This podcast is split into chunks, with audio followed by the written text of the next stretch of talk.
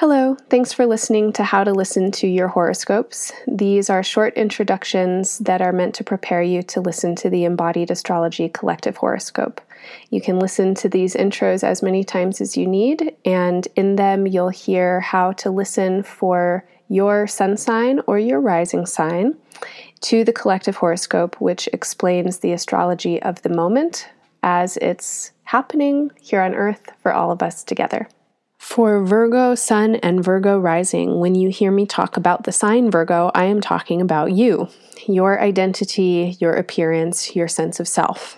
When I'm talking about Libra, I'm talking about your self worth, your self esteem, your values and value systems, as well as any valuable or worthwhile things that you need to sustain yourself, your money, your assets, or otherwise. When you hear me talk about Scorpio, I'm talking about your mental and communicative styles, how you think and how you share your thoughts with other people as well as how you learned to think and learned to share your thoughts. Um, early childhood development and education, early environments, early languages, and the people and contexts that were there early on. And then as you grow, what is around you, your immediate social sphere, and what is normal.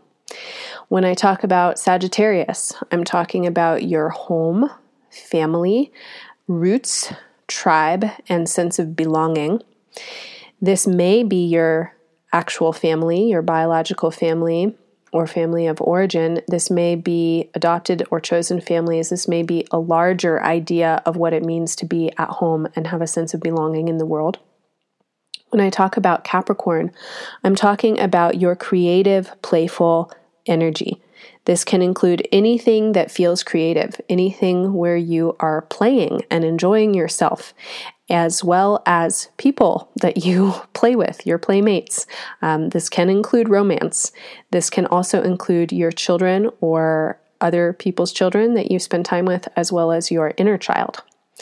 When I talk about Aquarius, I'm talking about your day to day rhythm and schedule your jobs, your chores, your tasks. These are things you have to do, whether or not you like them, whether or not you get paid. This is how you keep your life together. It's how you are supposed to be useful and apply yourself in the world and any ideas you have about service, as well as your health, how you're taking care of your physical body and environments and other beings that might be there, your pets. When I talk about Pisces, I'm talking about important other people.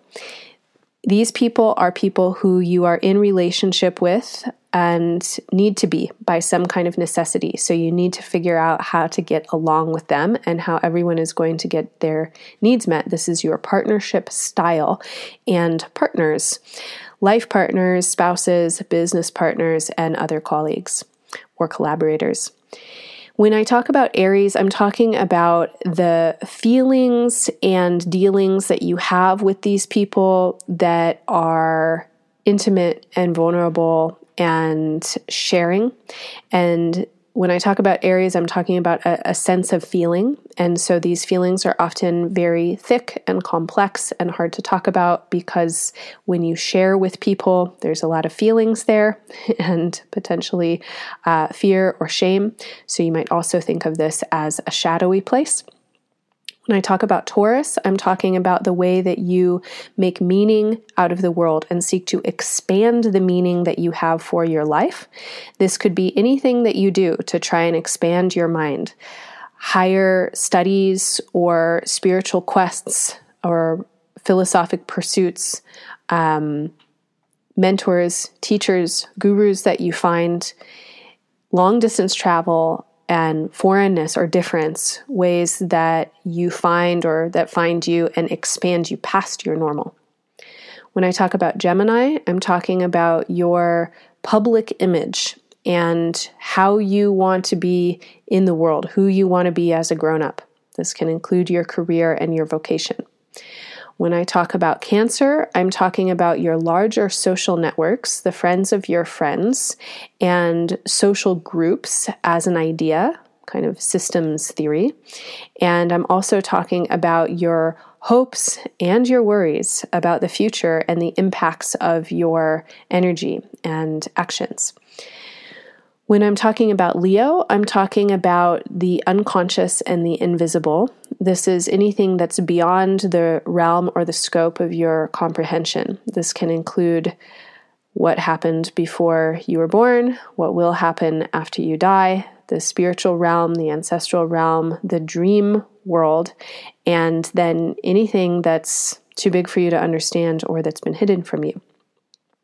When you listen to the collective horoscopes, listen to the signs that I'm talking about and then apply what's going on in those signs to these areas of life as I've outlined them for you.